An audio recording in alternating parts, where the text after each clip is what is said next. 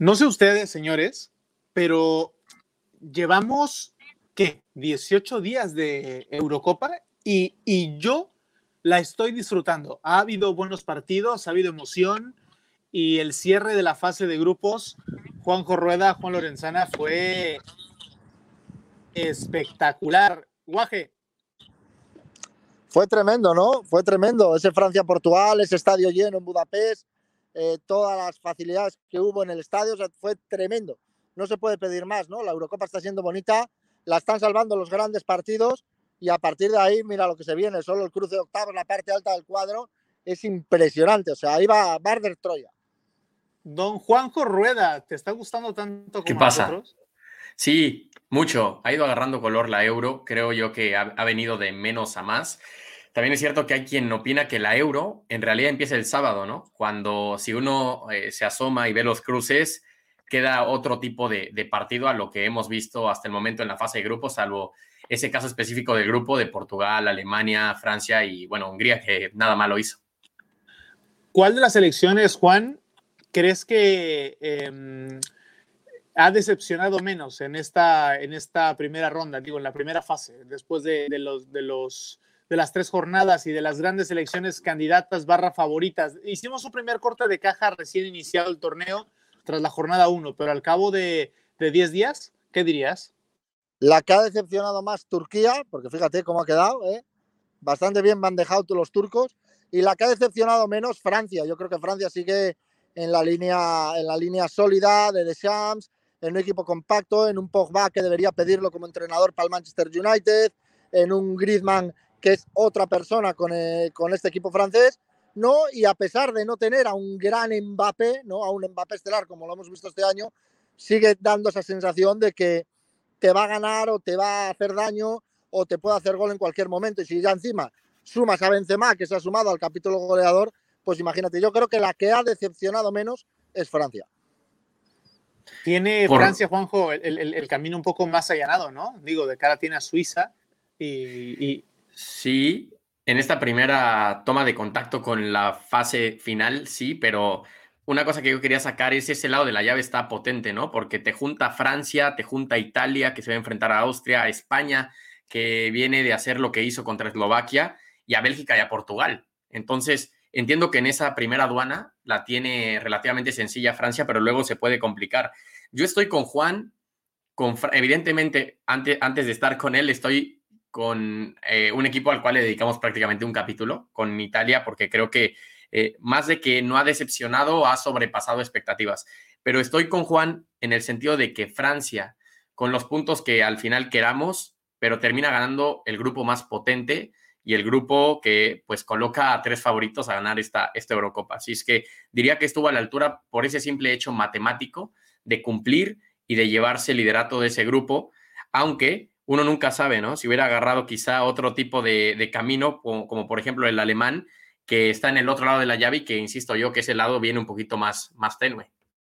Lo que sí es que Alemania a mí me dejó una sensación eh, bastante agridulce en la última jornada. No vimos el partido en directo porque estábamos en, el Puskas Arena con el Portugal-Francia, que por otro lado creo que es el mejor partido que, que nos ha tocado vivir en esta Eurocopa y, a la gente que lo ha podido ver por televisión, me imagino que fue igual de vibrante, sobre todo porque Portugal estuvo eliminada eh, en un par de ocasiones el partido Alemania-Hungría y, leía los comentarios y las crónicas y me parece que Alemania quedó, quedó a deber muchísimo, ¿no? Y, que era mucho más meritorio lo que podría haber hecho Marco Rossi y su equipo al clasificarse como hipotética tercera que, que dejar a Alemania con la posibilidad de finalizar el grupo en la segunda posición. Una, una, una selección alemana que mm, lo hizo muy bien en el primer partido. Parece que nadie puede explicar Em, a bote pronto la razón por la que hubo mucha displicencia del equipo de, de Joaquín Love en, el tercer y último partido.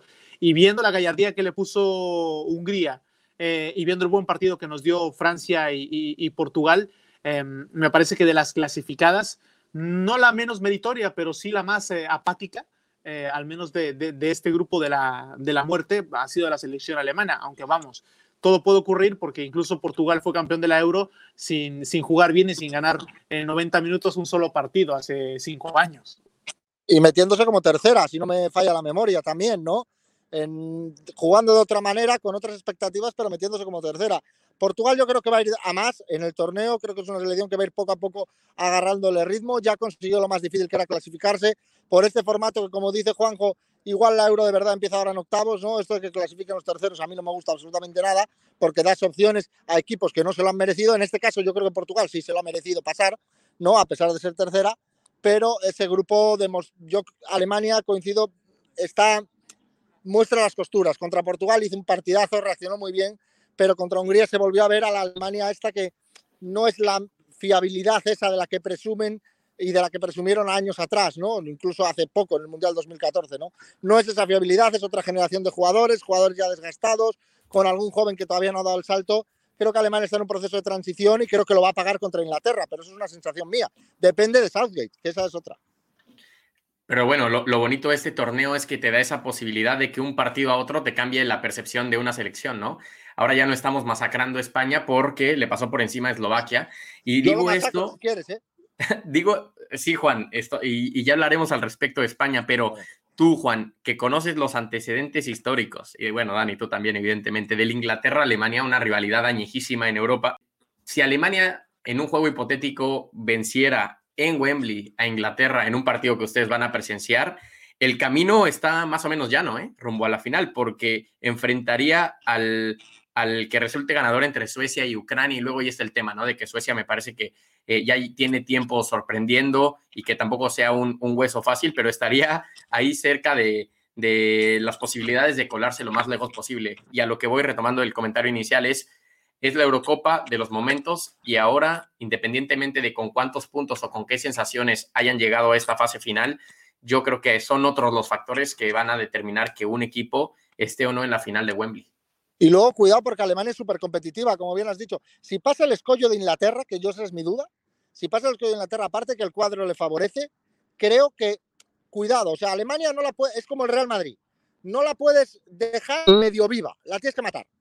¿no? Porque si no, se va a rehacer, va a competir siempre, porque lo hemos visto, compite siempre, tenga lo que tenga, ¿no? Y es una selección muy peligrosa por eso, por historia y por escudo. La Mannschaft es eh, tradicionalmente eso, ¿no? Competitividad al máximo y luego, si le da la casualidad de hacer el partido como un rodillo, perfecto. Entonces yo creo que ahí va a estar el escollo de Inglaterra, vamos a ver cómo se comporta. Y, pero sí, el lado del cuadro, desde luego, lo tiene mucho más favorable que otras, porque Italia estará mirando y dice, bueno, sí, paso con Austria, vale, en teoría, ¿no? Vamos a suponer que paso.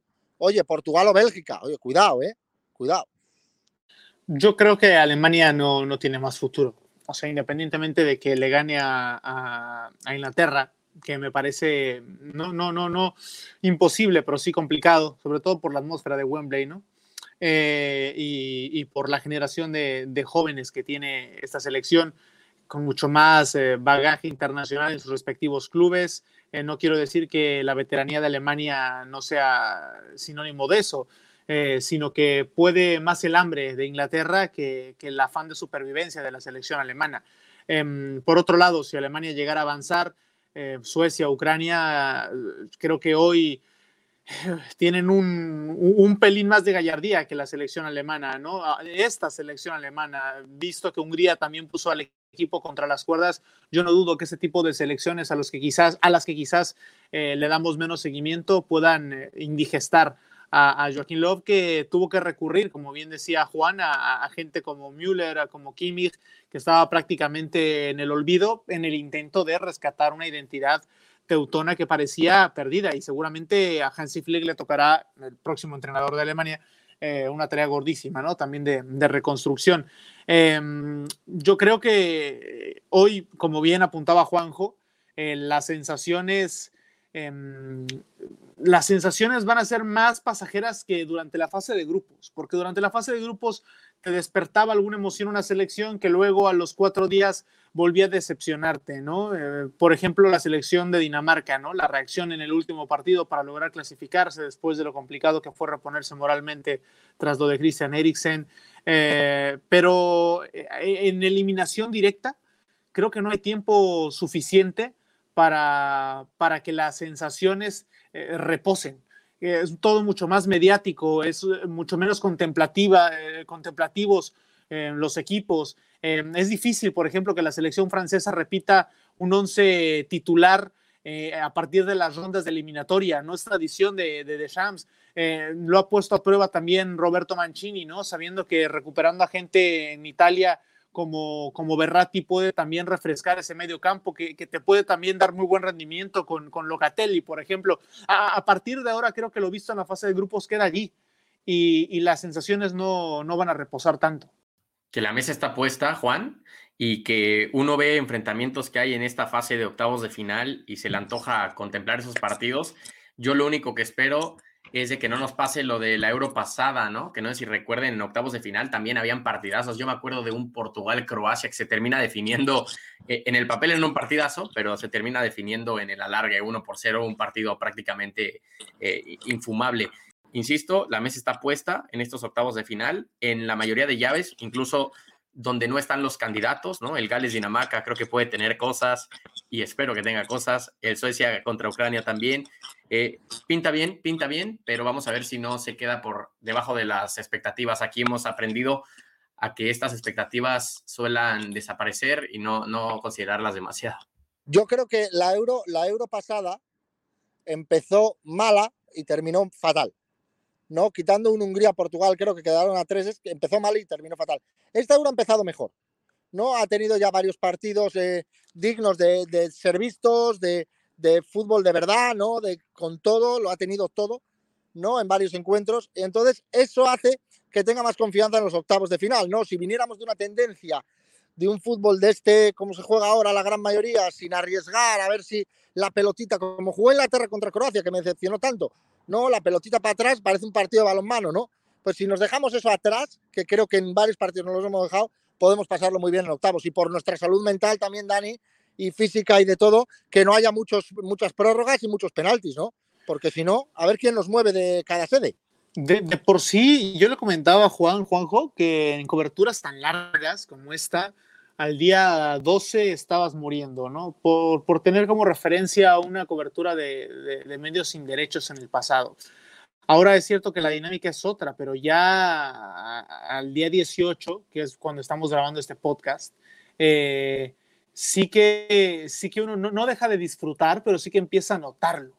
Empieza a notar el, el, el, cansancio acumulado, eh, porque creo que hay una adrenalina contenida durante la fase de grupos, tienes la expectativa de qué ocurrirá en la jornada 2, en la jornada 3, vas con esa emoción del torneo recién iniciado, pero una vez que llegas ya a este, a este punto del torneo, y creo que es la misma sensación que tendrán muchos compañeros de los medios o, aficionados que están viendo la Eurocopa, es como, bueno, ya ahora que llegamos aquí, sabemos cuáles son las mejores 16, pues ya que acabe, ¿sabes? ya que, que, vengan los siguientes partidos y que, y, y disfrutemos del campeón, ¿no? Eh, entonces, sí que mentalmente yo agradecería que se jugaran los partidos a 90 minutos, porque eh, aguantar eh, 30 minutos más de prórroga, incluso penaltis, sí va a estar, sí va a estar muy canijo.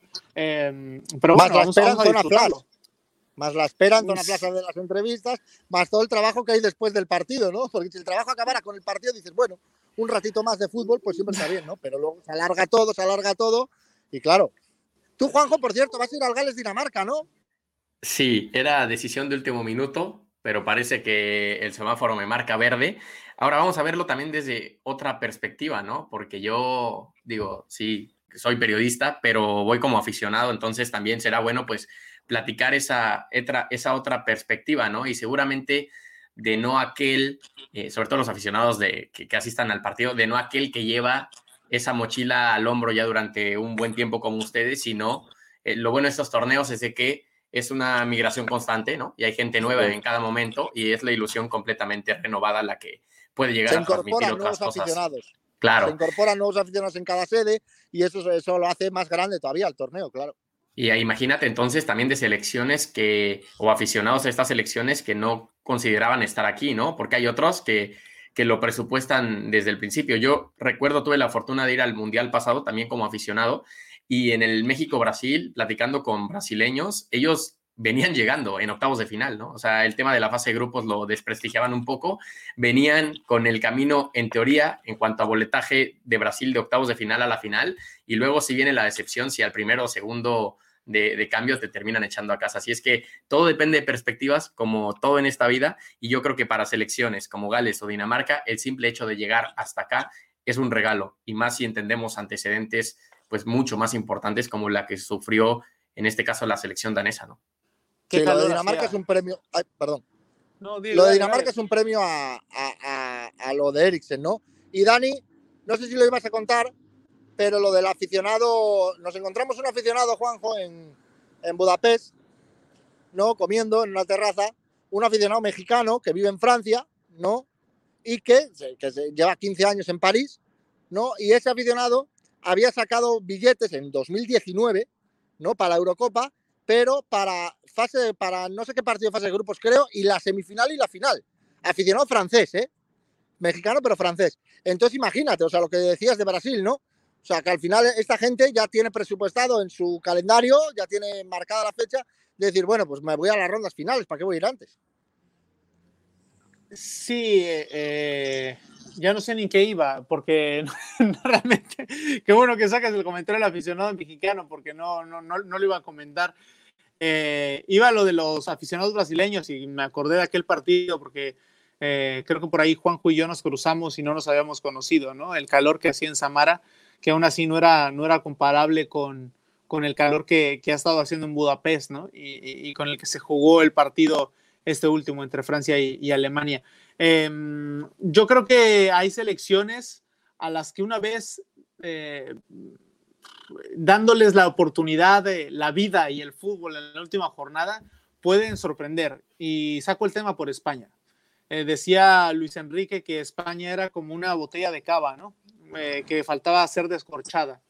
Pues a mí me da la sensación de que la selección española, una vez habiendo goleado a una modesta Eslovaquia, eh, sí que puede avanzar mínimo hasta cuartos de final en, esta Eurocopa, cuando todos creíamos que iba, iba a quedarse ahí en, en, octavos, incluso en la fase de grupos, después de, de, haber visto las dos primeras jornadas.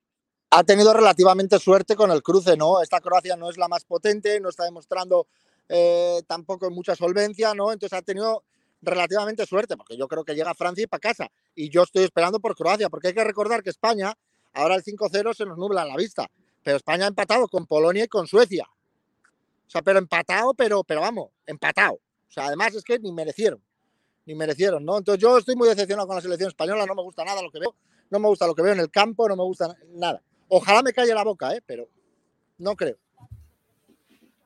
A ver, a ver qué termina pasando, porque también Croacia siempre pasa desapercibido, ¿no? Llegó a una final de Copa del Mundo y, y se le sigue sin contemplar o considerar como eso, como eso el actual subcampeón del mundo. Es cierto que hay otra generación, que por ejemplo Iván Rakitic ya no forma parte de, pero como está Luka Modric y esa parte exterior de su pie derecho, creo que pueden llegar a pasar varias cosas. El único apunte que yo haría sobre España, me gustó mucho la portada de Sphere Sport, que de la mano del tema de la cava, que lo cristalizaba con el ejemplo de la catsup, ¿no?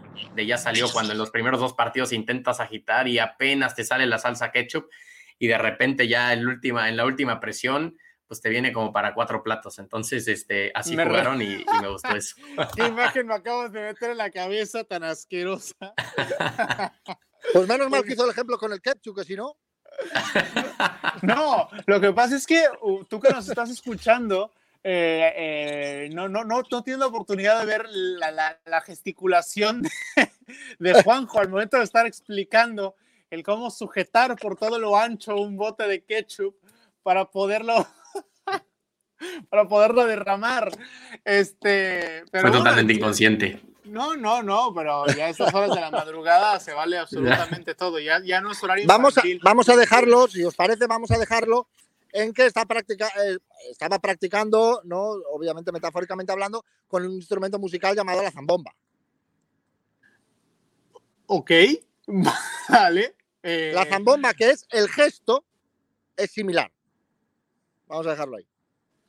Vale, vale, vale. Sí, sí. A ver. Es de eh, percusión, es de aire. Es, de, qué va este raro, es que el gesto es similar. Es que, claro, como no nos ven, el gesto es muy similar al que estaba haciendo con el bote que o sea, la zambomba.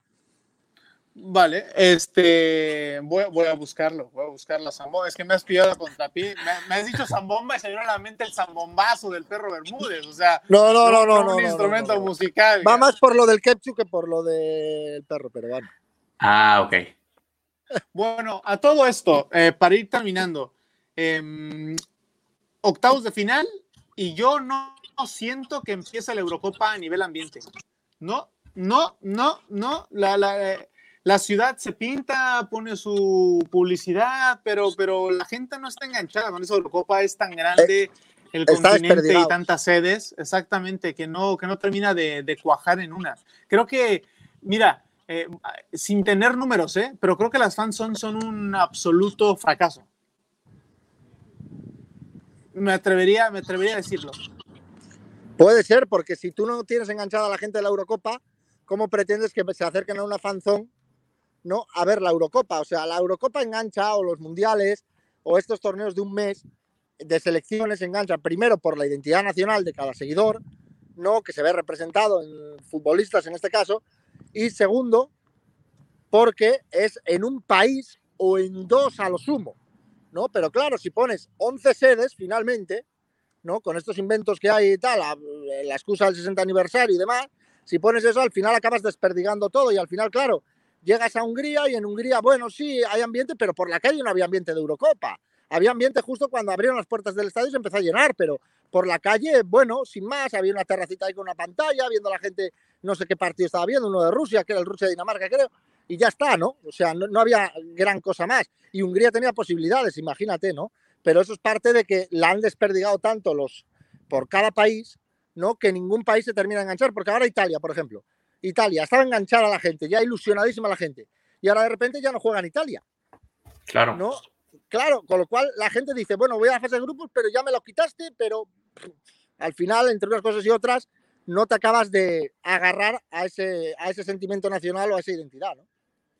Es otro reto ahora que tendrá en cuanto al ambiente la UEFA, ¿no? Inglaterra es la única selección de las eh, ocho que partirán como locales administrativas que jugará un partido en casa en esta fase. Así es que si a esto todavía le suman el factor del COVID, ¿no? Porque eh, de entrada hace que venga menos gente por la capacidad o las limitaciones en el estadio. Y luego yo creo que la gente local en ciertos mundiales o en Eurocopas, torneos de esta índole, muchas veces van al fan zone o actividades de este tipo más por impulso, ¿no? Por impulso del momento. Y ahora con la serie de requisitos que se te piden, pues igual y no es pararte del sofá e irte a la fan zone, ¿no? Porque tienes que aventarte todo, todo ese tiro. Yo, eh, antes de, de cerrar, eh, si les parece bien, nada más quería mencionar que así como empieza esta nueva Eurocopa, hay otra Eurocopa que se está jugando em, lejos de las federaciones, ¿no? Y más cerca a los clubes. Yo creo que también empieza ese, ese momento y quizás no es el momento de sacarlo a flote, pero donde empieza a, a, manejarse cierta información con destino de jugadores, etcétera, que ya iremos platicando a través de partido a partido. Pero ¿a qué voy esto? A que se tiene que preparar el pastel para que una vez terminada la Eurocopa, en un calendario tan apretado como el de este año, se empiecen a anunciar fichajes que yo creo, yo creo van a ser más bomba de lo que esperábamos hace algunos meses. Los equipos no es que tengan más dinero, pero me da la, impresión de que tienen menos miedo a invertirlo. No sé qué piensen. Sí, yo creo que mm, miedo a invertir. Lo que pasa es que, claro, ¿hasta dónde te puede llegar la inversión? Porque estamos viendo que Messi, por ejemplo, parece que se va a quedar en el Barcelona, tal, no sé qué, pero eso va a conllevar un dinero y vemos que el Barça está fichando a coste cero. ¿no? Con lo cual, las fichas de dominó, es verdad que lo que hablábamos en un capítulo de partido a partido, el dominó se mueve, eh, las fichas del dominó van a caer según caiga la primera. ¿no? Y a partir de ahí va a ir el resto. Ahora, a partir de ahí, yo no sé hasta qué punto se van a establecer grandes fichajes, salvo el Real Madrid, que espero que fiche un galáctico. Lo demás, yo no sé si se va a mover mucho. Dependerá mucho también de cómo acabe la Eurocopa, ¿eh? Porque aquí jugador que despunte, jugador que se, que se lo lleva el Bayern, el Madrid, el Barça, el United, uno de estos. Yo creo que el Madrid puede atreverse em, si, si vende a Rafael Barán, por ejemplo. Si no se atreve ahora, no se atreve nunca, ¿eh? No, sí, se va a atrever el próximo verano, si no, si no se atreve ahora, pero de atreverse ahora. ¿Con quién juega este año? ¿Con quién juega? Por eso, por eso, eh, la necesidad está. O sea, hoy, hoy, tienen la necesidad de, fichar a alguien y claro, si estabas haciendo números, creo que podría darte un poco más de colchón el vender a, Rafa Barán, eh, que es probable que, se marche. Eh, y, el sueldo de Ramos. Y el sueldo de Ramos, y vas a invertir en un futbolista de futuro, no vas a traer a, a, un futbolista. exactamente, a un futbolista ya veterano, por muy bueno que sea. Eh, y por eso yo creo que, que Mbappé tiene la puerta abierta del Madrid. Otra cosa es que el Paris Saint Germain sea congruente a su idea, ¿no? Yo creo que no, solamente ha salido eh, Leonardo a, hablar, el director deportivo, sino también el propio presidente del club a decir que, que Mbappé no se va, ¿no? Eh, por aquella fama del Paris Saint Germain de, no querer ser un club vendedor.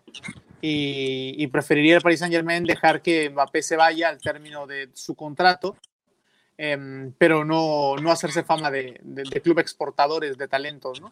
Entonces, bueno, vamos a ver, yo a estas alturas ya no sé qué, qué puede pasar, yo nada más veo que Haaland se está poniendo mamadísimo, eh, entonces, bueno... Todavía más. Sí, sí, mucho más, mucho más, eso me hace pensar también que, que se está preparando para un futuro más competitivo que, que, que el Borussia Dortmund y, a ver qué sale. Vamos a, vamos, a, vamos a dejar que las cosas fluyan, ¿no? Vamos partido a partido. Es una pena que Haaland no esté en esta Euro. Es una pena. Es una pena porque llevaría ya cuatro o cinco goles, ya nos habría deslumbrado con algún partidazo, no estaría la competencia con Mbappé también, de la que hemos hablado también en algún capítulo, ¿no? Esa retroalimentación que tenían Messi y Cristiano, que la tuvieran también en la Euro Mbappé y Haaland, pero bueno, lamentablemente no está. Con lo cual, claro, eso le sirve de escaparate a Mbappé. Si Mbappé lo hace bien de octavos a la final, le sirve de escaparate a lo mejor eh, decisivo en la balanza del Madrid si tiene que fichar a uno o a otro, ¿no? ¿Nos aventamos el, el, bracket? Sí, Venga. sí, sí, sí. Venga, para cerrar. Sí, sí, sí. Juanjo, a ver. orquéstenos. Vamos a ver. Gales contra Dinamarca. Dinamarca. Igual, Dinamarca. Ok, yo también Dinamarca. Holanda, República Checa, creo que también vamos a estar todos eh, igual. Holanda. Holanda. Ok, entonces ahí nos quedaría los primeros cuartos de final, que sería Dinamarca-Holanda. Inglaterra contra Alemania. Ojito aquí, ¿eh? Yo quiero que se, que se mojen aquí. Inglaterra. Inglaterra. Jack Grealish. Alemania. Titular. Yo digo que Alemania. Y lo tengo claro, ¿eh? Suecia, Ucrania. Eh, Ucrania. Ucrania. Suecia. Ok. Bueno, aquí disparejo, pero por mayoría de votos nos queda una semifinal Inglaterra-Ucrania. Luego Croacia-España. España. Yo vamos a decir España porque no puedo apostar en contra de mi país, pero no lo tengo nada claro. Mira, yo voy a la contra. Yo voy a decir Croacia, pero igual me, me ganaron en el Senado, así que España está en cuartos de final. ¿Francia o Suiza? Francia. Francia, Francia. Y no aceptar términos y condiciones. Francia. Italia contra Austria. Italia. Italia. Mucha yo también. yo pasando y alguna sorpresa va a haber, ¿eh? Sí, también lo creo, también lo creo. Sorpresa en el Bélgica-Portugal. Partido muy parejo.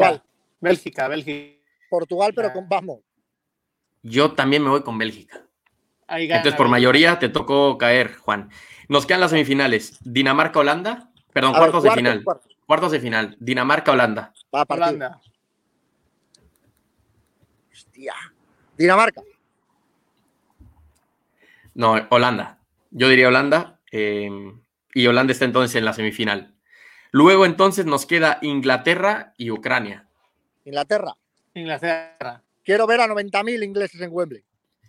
Yo también, un poco resignado, porque no creo que llegue a tanto Inglaterra, pero venga, es lo que hay. España contra Francia. Venga, quiero ver optimismo en, este, en esta sesión. Francia, no nos engañemos. Es que, ¿por, qué, por, qué, ¿por qué me dicen a veces que no tengo que hablar tanto? Porque, claro, acabo de decir, no puedo apostar en contra de mi selección, pero ya, yo no me creo ni, ni en pintura que España vaya a eliminar a Francia. Ojalá, porque encima es el, el duelo de rivalidad regional por excelencia, ¿no? Para nosotros, pero eh, España, España, España, aunque no lo voy a acertar, España.